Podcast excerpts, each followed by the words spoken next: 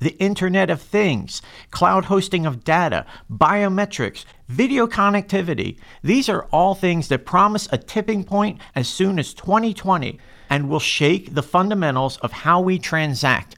But before a brave new world transacts, how should we then act? To find out, we'll be talking this week with international fintech expert and author Chris Skinner. Welcome to BAI Banking Strategies, where each week we'll focus on the key issues facing financial services leaders. We'll bring you objective opinions and actionable insights that'll help you power smart decisions. I'm your host, Lou Carlozo, the managing editor of BAI. Come on in. Thanks for tuning in to season two. Our podcast posts on Mondays. And as always, you can check us out through Apple's podcast app, Stitcher, SoundCloud, and Google Play. And today on the program, one of the world's leading experts on fintech and banking. What a privilege to have Chris Skinner here with us. An independent consultant and author, Chris chairs the Financial Services Club and Nordic Finance Innovate, is a non executive director of 11FS, and on the advisory boards of various firms, including IOTA, Moven, Meniga, and Innovate Finance. We should also mention that Chris has been a great friend to BAI since the early 1980s. And Chris, welcome to the program. Hey, Lou. Thanks for having me on. I've been reading your recent columns, and uh, as you know, I am a fan of The Finanser. And you talk about the Internet of Things. To quote one of the lines from your column, this is big. Yeah, it's primarily down to the fact that we're connecting everything through technology. Every human on the planet is able to talk to every other human in real time, one to one. Suddenly, 7 billion people all on a network being able to communicate. But it's not just the people on the network, but the things that the people own on the network. So, you know, most of us will already have maybe a television that's internet enabled to download and binge watch Netflix. Self driving cars are becoming fully internet enabled transport pods. Uh, our fridges are able to restock by connecting directly into the Walmarts of this world. And really, it comes down to the average person by the end of this decade having around five things on the internet. And that may not sound like much, but then 7 billion people, five things each, that's 50 billion things doing trillions of transactions.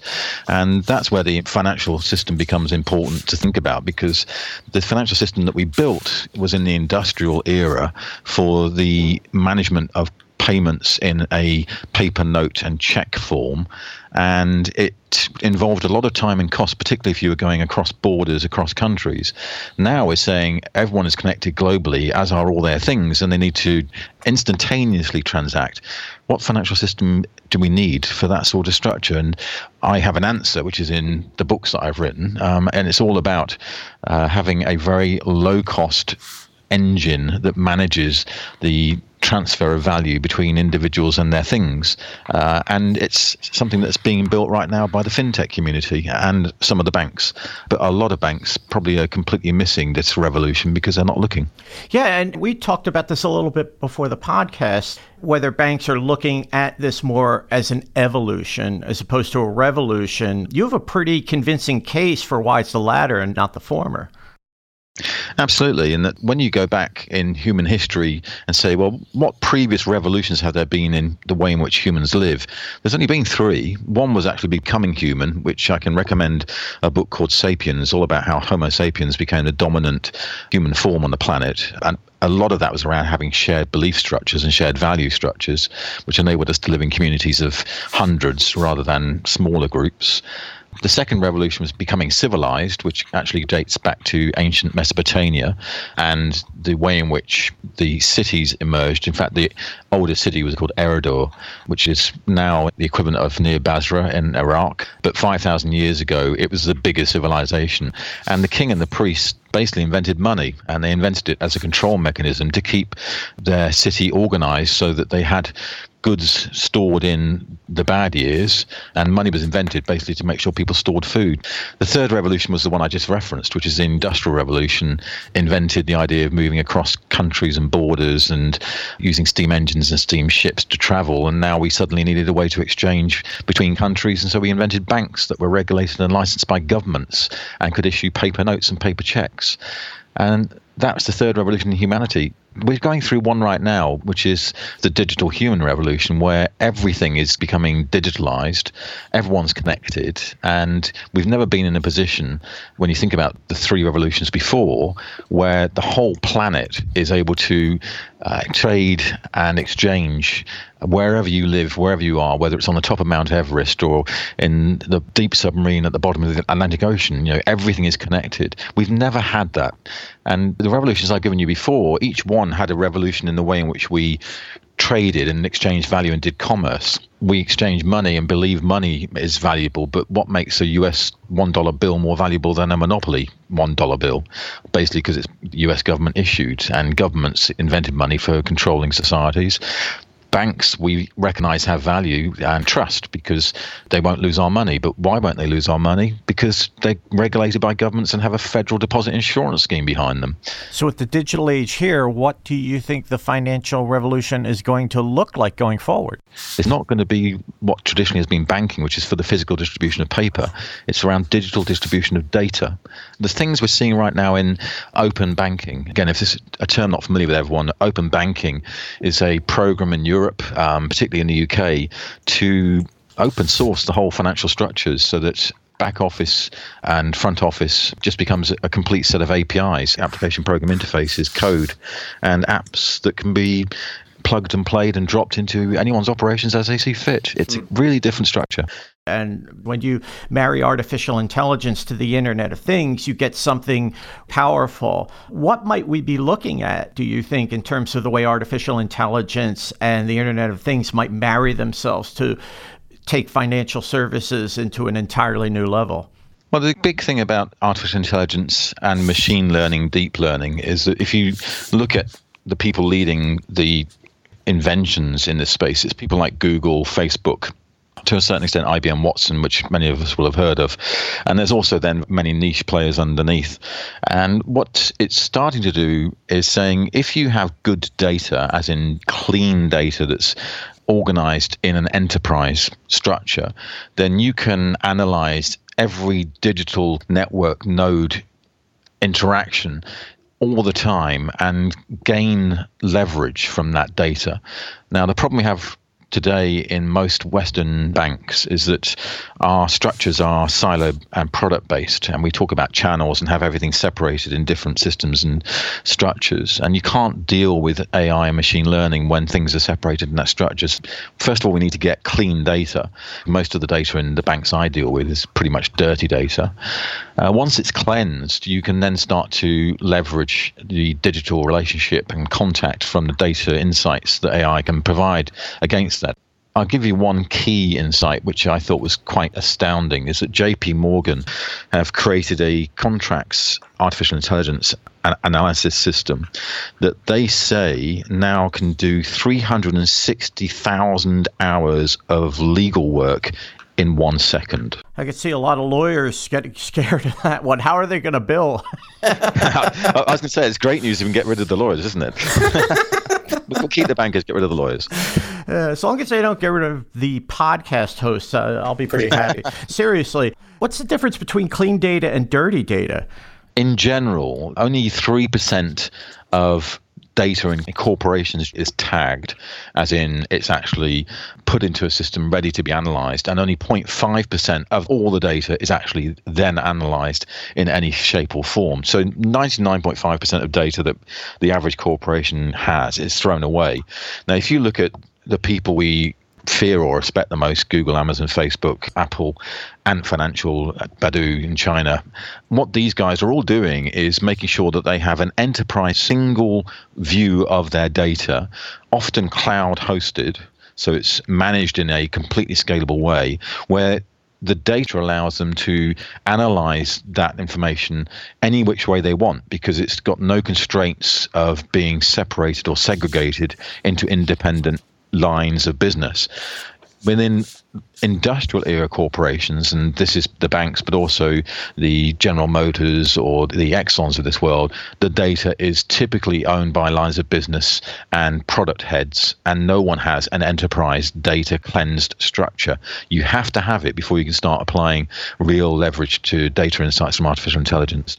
Let's say we're having a conversation in front of a banking board and we're talking about some of these concepts. And one of the banking board members says to you, Chris, I don't understand this, but I want to and I want to get it. What would you recommend I start doing to make headway and to bring us into the revolution?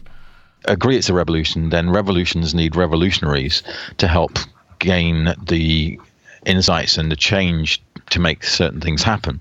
So the banks that I see doing quite well in managing this revolution have brought in typically uh, half of their leadership team to be people who really understand the technologies and the digital changes required because it's a cultural change program as much as anything else. It's actually getting everybody in the corporation to understand digitalization means, the impact it's going to have, how to transition and make the change, and what the impact of that change will be on old jobs that probably will no longer be necessary, which is a lot of branch based people, um, and new jobs that are actually going to be fundamental, which is people who can code and who can deal digitally with relationships with clients effectively through remote media. So it's a real leadership change program that needs to happen. And the banks that are doing this, you know, I point to only a few because there are only a few right now who can demonstrate this leadership. But BBVA tends to be one that everyone talks about because they actually have a chairman, Francisco Gonzalez, who started life as a programmer, and he's re-architected his boardroom team into a digital leadership team that has quite a number of technologists at the front. They've acquired quite a few of the leading fintech startups in the world, like Simple, Holvi. They've invested heavily heavily in Atom Bank here in the UK, which is a digital first bank. They've re-architected their systems, and you know they really do get it because they're committed from the top down to make it happen. And the only other bank I'll probably point to right now that's at the same level is DBS in Singapore, which won Digital Bank of the Year last year from one of the leading magazines organizations. And Piyush Gupta, who's their CEO, started out in India during the era of the growth of the Indian outsourcing operations into a visionary CEO CEO technologist of a bank and has again good management team around him that understand technology as well as financial services. So it's the balance of understanding both. It's not just having technologists, but a balance of both. And that's where you'll see the leading banks of the world. I'm going to ask you if you want to venture a forecast as to when that tipping point might be. In 2020, I think the Internet of Things is really going to start to shake the fundamentals of how we transact and how we organize uh, systems, and potentially we're going to let Apple and other online wallets take that aggregation of transactions from the financial players into their operations if we allow them to do that, which currently we are. The APIs in the middle office, application program interfaces that are coming from people like Stripe and PayPal, but also many others in trading and in operations, will be making an impact early in the next decade. And the front office apps and the middle office APIs are then going to demand restructuring the back office, which we've never had to do. But the back office restructuring, if you start that in 2020, 2021, by the time that you've done it, you're probably going to find that you're too late. You really need to be starting it now because machine learning, artificial intelligence, uh, cloud, the things we've been talking around, distributed ledgers, blockchain are all developing right now. And if you let you know five years go by before you start getting on the case, you've missed a huge window of ensuring your future business survival. It is an exciting revolution that we're living in. And if you want to know what it means and know what it will mean, do what we do here read The Finanser. Chris Skinner is on top of it in a way that few are. And Chris, thank you so much for being on the program today. Thank you, Lou, and good luck with all your future podcasting. Chris Skinner is an independent consultant and author. He chairs the Financial Services Club and Nordic Finance Innovate. Be sure to look out for his book appearing in the spring of 2018, Digital Human, and you can catch up with Chris on LinkedIn. And here are three key takeaways from our podcast. Number one, the age of open banking is here, and it requires two groups working in unison to make the most of it. First, young technologists who understand the digital revolutions taking place right now.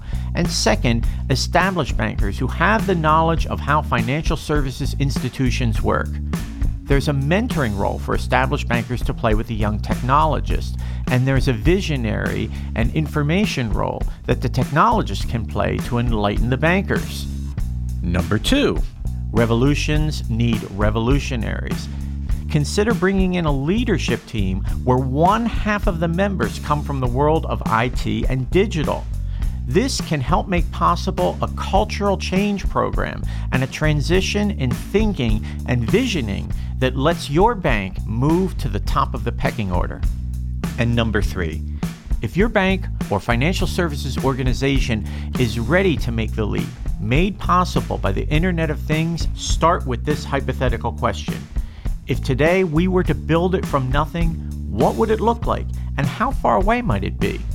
In this way, you can approach the problem with a fresh perspective.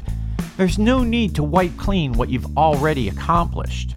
This is a matter of joining the revolution and creating something that brings tremendous value to your bottom line.